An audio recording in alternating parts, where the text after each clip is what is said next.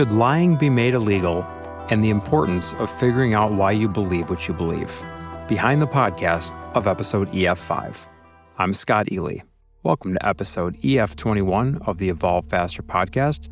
You're about to listen to a behind the podcast looking back at episode EF5, which was season one, episode two of the Evolve Faster podcast titled The Truth is Clay in the Hands of a Sculptor. The driving question of this episode and this behind the podcast for you to think through is what is the truth? And why do I believe what I believe? There may be spoilers here, so if you have not listened to the original episode and are interested in doing so, I'd suggest doing so before you listen to this. So I'm just going to read a paragraph from the website describing this plot so you can remember what it was about. Truman, an ordinary man with a regular job, is caught lying in a country where lying is illegal. Thanks to his actions, he ends up facing a mandatory truth course to get him back on track. Terrified, Truman slowly realizes that the truth is not what we all grew accustomed to believing it is. Is it possible that the truth is nothing more than a piece of clay molded by someone's interests? Time is running out for Truman, and the sculptor of the truth might just hold the power to mold his future. I think that most people think of the truth as some sort of metal that can't be bent. It is what it is, especially not by the arms of one person. Perhaps collective mental strength and enough manpower can leverage it to bend. But in reality, isn't the truth more like clay in the hands of the person interpreting it or the platform presenting it? In today's world, where we learn almost everything online, it takes hard work for the truth to actually become uniform, solid, and nearly unbreakable. And even then, the job is never complete. Einstein's theorems and conclusions seemed outlandish at the time, primarily because they challenged long standing laws of nature that the scientific community mostly treated as immutable. But his ideas created new truths and proved to upgrade other former truths. And now the same is happening to his work. The wheel keeps on turning. But until any truth gets to the point of having deep integrity and inflexibility, it goes through an extremely long process of sculpting. What I'm saying is the truth about the truth. The question is, will you take my word for it? Or what will you do to investigate what I'm saying? This is the spinning wheel in constant motion that episode EF5 tried to tackle. As I said a few times in my earlier Behind the Podcast episodes, during the making of season one, I was traveling with my family around the globe. So we went to about 25 countries over the course of 12 months with our one year old. And we stayed in places that ranged from about a week to a month, depending on how much we liked a place and our decision to dig in there or not. It was, on one hand, an incredible once in a lifetime experience because my daughter will never be one again. On the other hand, it was an experience that didn't go as I expected in some ways, considering the constant juggling between our actual travel and exploring, just booking all the travel, spending time with my family, running our real estate projects from abroad, and developing this podcast in any leftover hours that I could find each day. So, as you might guess, juggling these multiple chainsaws would present a challenge to even the best jugglers to not cut off some vital limb while trying to be in the moment of each of these things in turn, which is exactly how I managed it in turn, one, one at a time. Anyway, at the time of writing this episode, I was in Bali, where we stayed for a month in a really terrible Airbnb. It was actually one probably one of the worst, if not the worst place we stayed over the entire 12 months. It was we were only there a couple days, but it was a hot and the place stunk of mothballs because they were trying to cover up some sewer smell. I mean, Indonesia is, you know, fairly third world, so these things can happen. But we'd chosen last minute and chosen poorly, and only one of three bad places that we picked out of an entire 50 places we stayed for the year. So our odds were, were pretty good, except for this one. But besides all that, I was very frustrated with this episode. Forget about the mothballs and the sewer smell. This episode had already been a thorn in my side for months, so the smell was just the stinky cherry on top. I liked Antonio's initial idea on this one, and at the time, it was just a, a lean version of just the Truman story. It was just, it was okay, but it was just way too much like the trial and 1984 and every other truth based dystopia trope. So, which makes sense because, like myself, Antonio's a big Orwell and Kafka fan. So, in helping me on this one, I guess he just couldn't fight the common creative trap to fall into that not so subtle concept copying in the first draft. So, this is a great example of how your inspiration can, in a way, become your enemy, which is another obstacle in your creativity. But we'll leave that for a later episode. So, back to this episode. It was nothing new. It felt like recycling, almost exploiting. You know, one of those stories where the, the listener, in only the first few minutes, will likely think, okay, this sounds way too Orwellian. We both felt this way. So you might still think that, in fact, about the Truman part of the story. We'd probably change it even more if we had time and we were, we were to redo it today. But how did it go from this to what we ended up with, which we're actually very proud of and has become one of the more popular episodes? So I'll tell you more about that story later. For now, I'll just say I was happy when I finally left the sewer smell behind me, as the second half of Bali in a place called Ubud was probably our favorite two weeks of the entire year. So sometimes you have to sludge through the rain, mud, and smells to get to the sunshine. So, since this is a behind the podcast episode, let me take you further behind the scenes of this episode by answering questions related to how it was created. Try to get through as many of the following questions as I can. How can we know what's true and what's not? Why the question, what is the truth? Why do I believe what I believe? In what ways does twisting the truth directly affect us as individuals? Is there a definition of the truth that actually works? How did you figure out how to interplay the two stories? Who what is Truman based on, and is this like Kafka's trial? Was there any chance that Truman was going to get out of the truth course? Why leave it unresolved? What does George write onto the book that the statue is holding that quote, only the statue can read quote?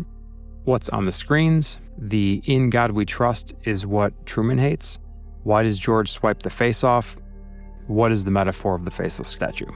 How can we know what is true and what is not? So, a quote from the episode What a bizarre and frustrating world it had become over the last decade as the value of facts had dissolved in an online social world where everyone got a megaphone for free. In the online world, the truth has become more truthless than ever. Clever? Trademark Stephen Colbert and your truthiness. I think we've actually devolved from truthiness into outright truthless news in some cases. I mean, the internet has given more intellectual potential to the individual since books.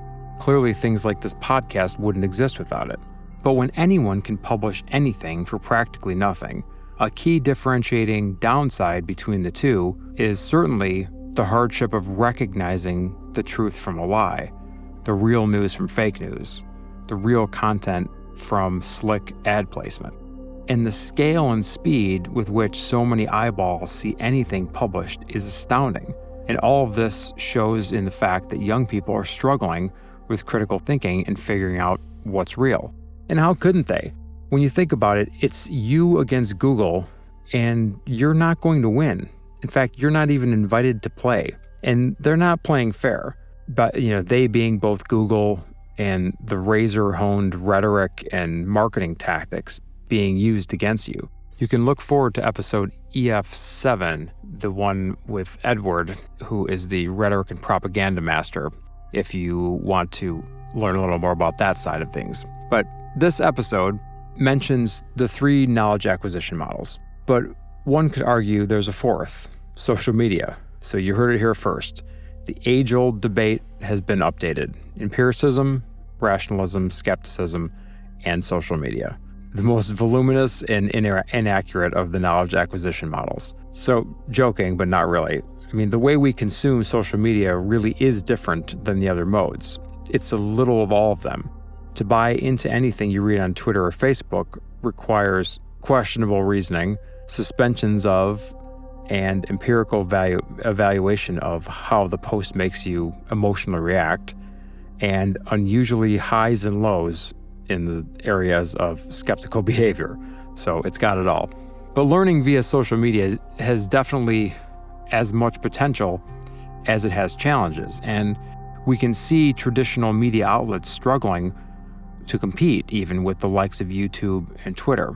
Even 30 years ago, a platform where a single person with a digital microphone can create a bigger impact than an entire news company that's backed by millions of dollars would have been hard to imagine. But the classic companies have to fight tooth and nail to survive, and this results in news of questionable quality. So, on the other side, we have social news and people who post spurious news as facts, and not necessarily because they want to exploit or hurt someone, but many times they just lack, lack the knowledge to know that it is, in fact, spurious. Nevertheless, information does circulate, and the more it goes around, the harder it is to recognize truth from a lie. So, on one side, we have people in news companies who are educated in journalism, but pressured by deadlines, paychecks, and realizing a declining percentage of, eyeballs. And on the other side, we have people with the freedom to talk about whatever they want, but often lack the skills or interest in properly presenting the truth and we have to embrace our responsibility in this equation. The news is sensational because people crave drama. From the ancient Greek playwrights to Shakespeare to BuzzFeed, creating bland or even just upbeat stories just doesn't sell as well. We want tragedies. Human nature and human psychology wants to hear about the serial killer, not the third grade teacher who's just been helping people for three decades. So, I mean, you'd think there is plenty of drama to be had already in the thousands of Netflix shows that can be streamed for practically free now.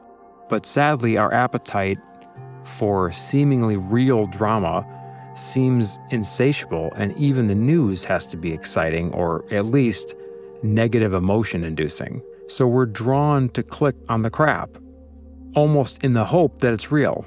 So we're to blame we cause the demand, and we have to step back from it and realize we have this tendency in order to self police ourselves. Can we call Batman or someone if we fail in this self control? Is there any hope left? It, it, comes down to us. How solid is your ability to defend against the deluge of questionable information that happens the moment you turn on your mobile device? Did you bar the gates and position the archers to be ready for battle, prepared to fight off bad ideas, and not take everything at just face value. Just acknowledging the psychology needed to choose what you click more wisely can be enough to make better choices. There are loads of highly useful and quality things online, but first we need to make our way through the lies voluntarily. So, yes, it's about acquiring the experience, empiricism, and applying reason to your decisions, rationalism, all while deciding what to be hesitant about, skepticism. For instance, I learned more about myself from writing and creating this podcast than probably from anything else I've done. You earn a lot of wisdom the hard way in the tumultuous times of entrepreneurship, which I've done for two decades. Actually, I continually realize I don't know as much as I thought or at least that my positions aren't as well thought through as I think they are. When you realize the nuance required to develop a genuinely good opinion, you become a little wiser and don't speak as much as you realize that your opinion carries less weight. So that's one of the reasons for the fictional format, with multiple sides being debated in dialogue. And maybe that's more of the balance that we all need to aim for. Why the question, What is the truth? Why do I believe what I believe? And how did the episode come to be? So, a quote from the episode And because the truth is not always pleasant, critical thinking also requires a conscious practice to remain optimistic in the face of it. The truth is also not what most people desire to find, so understanding this can help us cope with knowing it. So I'd say this question, What is the truth, is one of the most relevant questions of the whole season one of the Evolve Faster podcast. So we live in this fake news culture, but it's nothing new. It's more of a current pinnacle of the entire phenomenon. Fake news and manipulation of truth are as old as humanity, but it's just different because of technology. And the truth is one of those things that that's particularly interesting because there's such a thick veil concealing it, even when you feel like you've dug deep enough to peek behind that veil. Sometimes that's what makes it even more elusive. Growing up, you're taught to speak the truth, but as you go further in life, you slowly notice the cracks in the facade. So, an early life example is with your parents. You know how it goes something like this You're sitting at the dinner table, and your mom is trying her best to convince you that the broccoli is delicious, but you try it and you hate it. Oddly, my two year old loves it, but I remember hating it. So now you're a young kid facing this enormous confusion. She's saying it's delicious, and you're certain your parents are telling you the truth. You want to trust these people, but how could they be steering you so wrong on this? But to you, it's like having a pile of mud in your mouth. So are you lying to yourself about the damn broccoli, or are they lying to you? I'm sure I didn't bring this broccoli contemplation to that level of consciousness when I was a kid, and it probably doesn't justify it now either. But of course, this is just one subjective truth, and there are many things that are now framed as being relative to your perspective, even when something is more of an objective truth. You know, and maybe a couple other adult examples. Religion, there are clearly several distinctly different versions of what the truth are here about where the universe came from. Or look at something that should be scientific and figured out by now, like what should we eat to be healthy? I mean, this is a this is a cluster. The, you know, the government tells you one thing, they've changed their tune on it completely over the last 40 years and all the, every diet that comes out is completely conflicting with the other ones. These are all experts in some way releasing this information, but nobody has uh, nobody knows what the truth is on this, and maybe it is a very subjective truth. This one, based on each body type, but this is a good example. So as an adult, you have these more serious conflicts arise and play with your mind about all these critical areas of your mental life belief, politics, relationship, career, health, finances. I mean, it's, it's sort of a one way ticket to insanity from broccoli to a madman. It's an enormous bite to take for a single human being. The truth was a critical part of season one of the podcast, so probably the underpinning foundation of it all, actually. So, the arc of the season, season one, is about mind. So, what's more fundamental than figuring out why you believe what you believe? So, it wasn't a question of what to do, but how to do it. How to share my thoughts creatively without sounding like a broken record, which is probably how I sound right now. At least that's how I sound to myself. I've dug into the philosophy of it before. Upon revisiting it, it was clear that it's just not a simple thing to define. I guess that's why it's been a topic of investigation over and over for centuries. Even recently, I heard a podcast, I think last year, between Sam Harris and Jordan Peterson, and the whole thing completely derailed because they disagreed on how to define the truth. I mean, the conversation literally went nowhere because how can you if you don't agree on what it means for something to be true? So it is one a very essential question that I still don't think we've answered. In what ways does twisting of the truth directly affect us as individuals? Well, this is really what both stories in this episode, George's story and Truman's story, are about. Because we see how distortions of the truth affect both of them in critical but very different ways. So, as truth and purposeful lies impact Truman, they also impact George, a guy who tells the truth, or at least his opinion of it. He speaks his mind. And by speaking what he thinks is the truth, he blindly believes all of his cards are on the table. But unfortunately, just like it's the case for most of us, he doesn't get to decide what the online truth about him is. Many people's reputation is made online and they're not the ones making it or even supporting it in a lot of cases. But you feel powerless to the point where it could drive you crazy. Whereas with Truman, he's being told exactly what the truth is supposed to be, but he doesn't agree with it, or he can't find his way to get there with all the different definitions of the truth he's being told. It was challenging in a good way to finally sit down and do the final rewrite on this episode.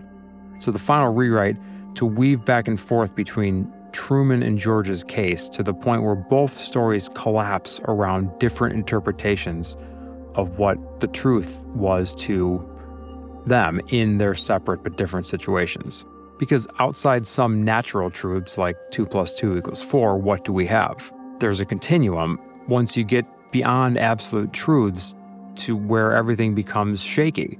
So, even in science, where we have truths about certain things that seem logical and proved, but scientists are even starting to overturn some of Einstein's work now, as I mentioned in the intro. So facts that were true for decades are suddenly less true, or maybe they, they, they're going to be upgraded. So I remember reading about statisticians proving that modern scientists are more wrong than right, and that it will continue happening. I'll try to find the article and link to it in the show notes. But what if the statisticians in their research are also wrong?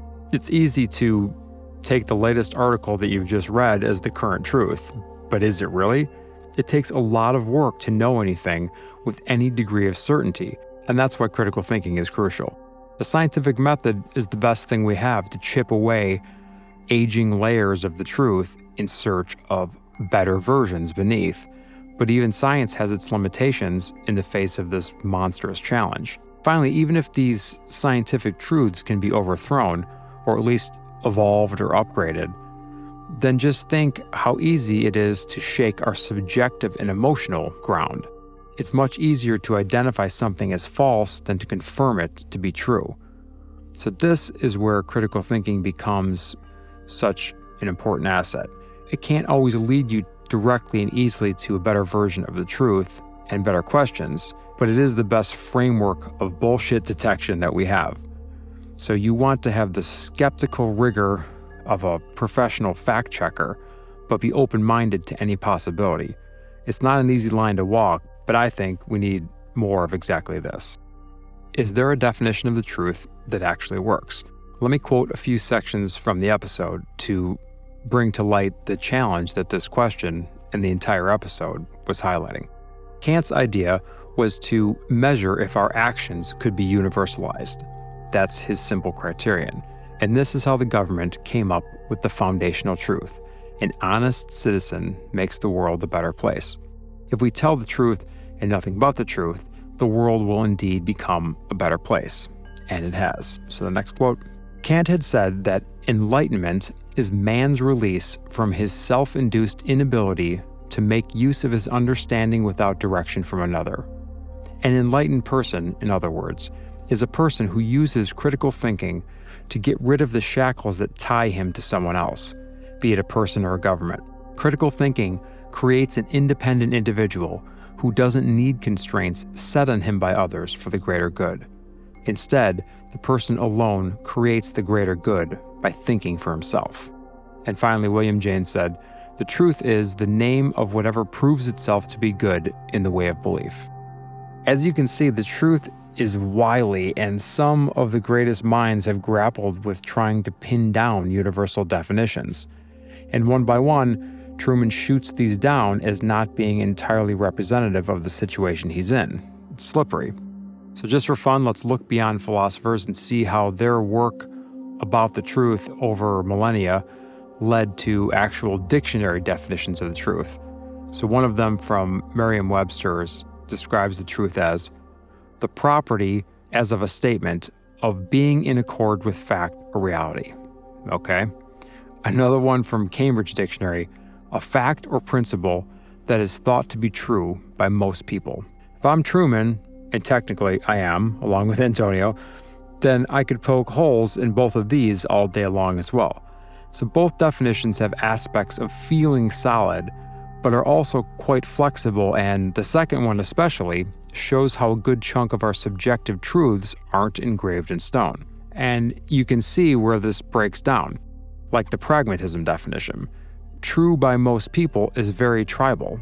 Most people in science believe in climate change. Most people who buy into the marketing against it say it's not. Most Christians believe one story, and most Muslims believe another. Those are two gigantic tribes of people, and to them, there is truth in the volume of that belief pool. They can't both be true. but both those groups have killed one another for centuries because each side thinks that their side is the truth, literally handed down by God herself, in fact. Ooh, the fundamentalists on both sides of that issue aren't going to like that gender shift, but anyway, it's insanity if you think it through. I believe around this point we started asking ourselves a bit different question, which later served as further inspiration for creating the episode. If theoretically there was an undeniable definition of the truth, would your life change in any practical way? Could you use this indestructible truth about the truth as a tool? Probably not. Unless you ended up on a game show where the question was all that stood between you and, you know, some big cash prize. So maybe the truth, a definition of the truth isn't necessary, at least not to the extent we think it is. To get back to my food analogy, I didn't like broccoli as a kid, and that was my belief and thus my truth that for that mentally fragile time of my life. I'm more stable now and I accept broccoli as a health upgrading friend. Maybe you do like broccoli, and for you, that's your truth. Now let's bring this to a serious level. Let's say every person should have the same rights, while I'd argue we shouldn't. Our truth is separately based on our separate and unequal experiences. So, how can we check which is the actual truth? And this new can of worms leads to an extended philosophy into utilitarianism, consequentialism, and moreisms, trying ultimately to get better and better ways of defining the truth and what will make the most sense for people to do in any situation. It's a hairy mess and it's clearly not yet solved, as episodes like episode EF11 delve into this with artificial intelligence soon to be making these kinds of ethical decisions on our behalf. And for one final truth challenge from the episode, just for fun, a quote I assume you've heard of the Golden Rule. This rule says, Do unto others as you would have them do unto you. But as you'll see, this can be exploited because a rule like this would turn a misogynist into a sadist and a suicidal individual into a mass murderer. So the good old golden rule is even questionable. Is anything sacred? How did you figure out how to interplay the two stories? This question makes me think back. There, this was another challenging knot to untangle, somewhere in between the story development knot and the Orwellian knot that we had to fix.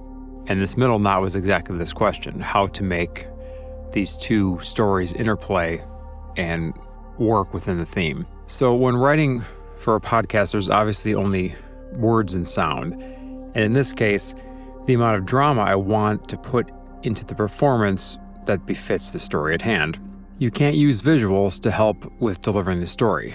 Just like with books, it depends on, on the writing creating the visuals. So the transition between the stories had to be very clear, as I didn't want to leave people thinking this was a parallel story within Truman's world. So when you have visuals, it's easier to create a transition that makes it perfectly clear what's happening. But with just audio, it's a bit different. I remember jumping around with that simple sentence in his studio under the glow of his reading lamp. George marked the page and looked back at the table of contents in the book of short stories in his hand a couple times. And this is a new format for me, so I'm probably not quite confident enough in what my audience has the patience to notice. I probably could have gone with just George closed the book.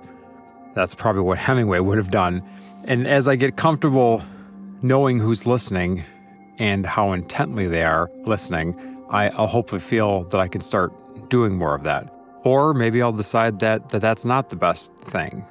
The version I left in is definitely more descriptive and mood setting. So I'm not sure if there's a right way, but on the trusting your reader front, by the end of season one, in fact, in episodes like EF13, I definitely more and more left it to the reader to figure out and hope for the best. Also, I think with this episode that we dug into the power of silence more and began to leverage it, inserting a few seconds of zero sound here and there to let the listener's brain almost take a break and subconsciously let them know something's happening. Like, for example, a shift in the story or a time skip. So it's a trick we started to use more as the season went on, I think to good effect. I won't say more because, you know, the magician isn't supposed to reveal all of his tricks. Who or what is Truman based on? Is this like Kafka's trial? Yeah, it's definitely inspired by Kafka and his work, and the episode was also influenced by Orwell in 1984. For Kafka, there's the scene in the episode where two guards intercept Truman and take him to the interrogation, similar to what happens to Yosef K in the trial. And since we were both honoring these sources as much as using them as familiar inf- inspiration for people to work from, we outright mentioned the similarities in the script with, you know, in Truman's self dialogue, he, he actually says it. But the overall episode can be a dedication to any dystopian story ever. A, a character getting crushed by a system or society that's different, but curiously similar in a twisted way to the one we live in. So, in this case, not just twisted, but turned on its head. In America, for example, lying at the moment is a far cry from being illegal when our commander in chief does it for sport on a daily basis and his base doesn't seem to mind. So, the main difference is the premise that Truman lives in a country that forbids lying, and the episode speculates on how that society would function. How would an individual find his or her way in a society like that? Finally, through the speculation, the episode tries to demystify what is the truth. And then, of course, it takes a completely different left turn by realizing that the Truman story is in itself a work of fiction in the hands of a real of the real protagonist, dealing with the different modern day, totally realistic issues of the truth. Though that's not to say that someone might not attempt making lying illegal someday, making the Truman, Truman storyline a not so speculative fictional leap of faith a la Handmaid's Tale. Margaret Atwood, call me. Let's collaborate on a novel or a screen series about Truman's world. Uh, since it tackles the concept of the truth, it's closer to what we're currently experiencing.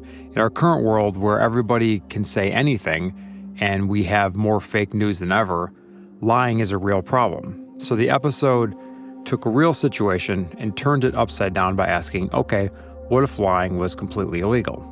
As for Truman, he's the scapegoat on whom we tested out what would happen, and he's also the reason we decided for him to be a copywriter probably influenced by the fact that Antonio was actively working in that capacity while we wrote the script, which internally took the brunt of a lot of our jokes. So with Truman, the whole twisting of the truth happens. He's accused of twisting the truth when, from his perspective, it isn't necessarily a lie. Like in real life, where we face constant situations where something that's obvious, an obvious lie to you, might not be to someone else, and vice versa in the end, don't you think it's it isn't so much about defining the truth as it is about the process? It's about what your intent is with the truth at hand. Was there any chance that Truman was going to get out of the truth course? Why leave it unresolved? The reason I like unresolved or half resolved stories is it gives the power to the listener. So the stage is set, and now it's up to you to conclude what should have happened. Throughout the story, Truman makes decisions, but there's no reason for you not to make decisions instead of him. Maybe there was a chance, maybe there wasn't. It's up to you to create the truth. So the great thing is, there is no wrong answer.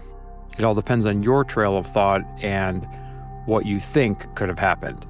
And if you're left pissed at me and still thinking it through, then I've done my job.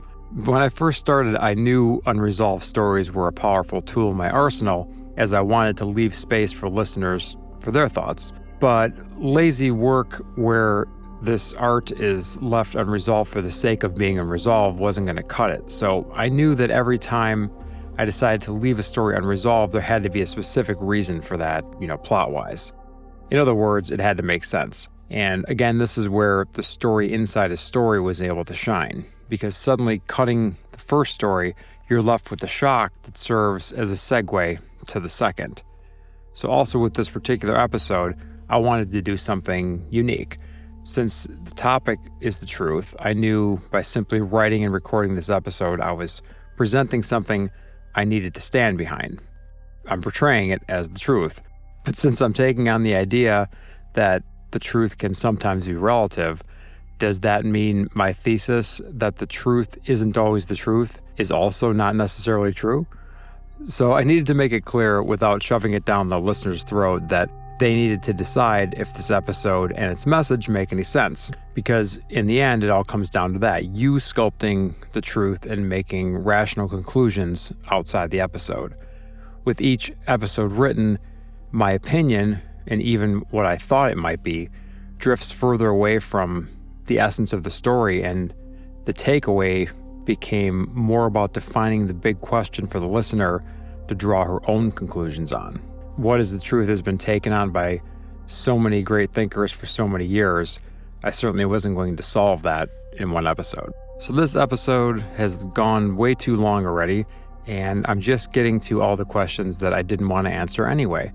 What does George write in the book that only the statue can read? What's on the screens? Um, what is it that Truman can't stand? Why does George swipe the face off? What's the metaphor of the faceless statue? So, I now get to avoid all those questions. But I will resolve and wrap up how I started the story about what happened and how things were resolved. What I call the Orwellian knot on how to avoid copying this dystopian vibe into the story. So, first, I suggested to Antonio the previously mentioned closing the book scene. That gave me hope, meaning that we created this story within a story, and all of a sudden, the Truman story was just, you know, being used as a tool almost to actually tell George's story. This gave me hope, I let, and I let this idea breathe. So I'd re listen to the episode about once a month, hoping that an idea would come to me. So then on that frustrating day in Bali, while covered in the sewer smell and mothballs, I had a breakthrough the hard way, which was about 60 minutes on, on the phone with Antonio with a bad internet connection, beating our heads against the wall over Skype. And when I was about to give up, I recalled, just came up in discussion, a line I had written for the TEDx talk that I did back in 2015, which didn't get used, and which I'd hoped to use in the in the talk. And that statement was, "The truth is clay these days."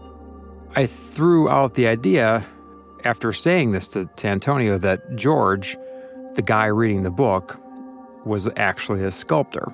And then we could just, you know, just basically bury this metaphor right into the story because he's literally going through some situation where his truth is being manipulated for him. And eventually that became obvious that that should be social opinion about him. And he's like literally working with clay, and he had this metaphor comes to him it was this, you know, typical creative moment where I had this old idea that I never knew what to do with. I'd, I'd probably tried, I'd probably rewritten that line in five or six different things, starting with the TED Talk, and just never used it. And it came up again here. And then all of a sudden, there was a, a connection where this guy could be actually be a sculptor and make that storyline work. So we hung up, and I walked back and forth in that stinky ass condo, and step by step, the whole idea came to life where the sculptor would embody the principles of the of the episode. It was super rewarding because there's just there's usually never like this like big eureka moment that's not based on anything, and this one came, you know, one drop of blood at a time. It's a very ugly process, but really that's creativity. At least it has always been for me. It's usually not very sexy. So yes, I though although I called the episode "The Truth Is Clay in the Hands of a Sculptor," which might lead you to believe that that was always the initial idea. Actually, that metaphor came maybe about two thirds through the process, and it came in the kind of bloodiest fashion possible. Now that I look at the episode, that's I don't know six or seven thousand words long, I smile because you know it was distilled through hard work, frustration, wondering what's the point, and every other terrible feeling you can imagine. And same as every other episode, you know, this one had probably at least four or 5,000 words unused that got cut. But the ugliness of doing this eventually pays off when you stick with it. I was searching for the truth of the podcast itself. Like, what could the podcast itself aspire to do for people? And my character, George, had to face pursuing the truth in the same way we were while making the episode. So this made me wonder what areas of our lives are we not dealing in the truth? Is there a way that you, me, or anyone else can change to not do that? And how would a change like that feel knowing what the actual truth is? Does that help you in any way? Well, I'd love to hear thoughts on that. And I'll just wrap up this already lengthy episode here with a quote that I think sums it all up. The truth is really nothing more than clay in the hands of a sculptor. And as you can see, only one of us can be the artist who creates the rules and the truth. So I hope you enjoyed this behind the podcast of episode EF5. You can always submit questions to evolvefaster.com forward slash discuss. And next week, we'll take a look at another set of Ask Me Anything questions about the same episode. Take care. See you next week, and thanks for listening. The Evolve Faster podcast is written, produced, and performed by Scott Ely. Many episodes are also co written with the help of Antonio Rosich. It takes an enormous effort to produce all the quality, original content needed for this podcast. Your support would be greatly appreciated, and you can learn about multiple ways to do so by going to evolvefaster.com forward slash subscribe. Here you'll find direct links to review and give the podcast five stars on key platforms like iTunes and share it on social media. These are free to do, but are critical to audience growth. And the only way to find out about new seasons is to register your email, so please do so. You will only receive valuable content and information on upcoming seasons and products. And finally, if you're benefiting from the Evolve Faster podcast, direct financial support at whatever amount you can afford is important for our survival. Running ads on a channel for free thinking content is an inherent conflict of interest. So if you want the podcast content to remain unhindered by commercial interests and stay edgy and raw, then direct support is the best and only path to content independence. Also, writing and production of each episode of the Evolve Faster podcast is a major undertaking spanning many months. It's a labor of love, but it does need your help to survive.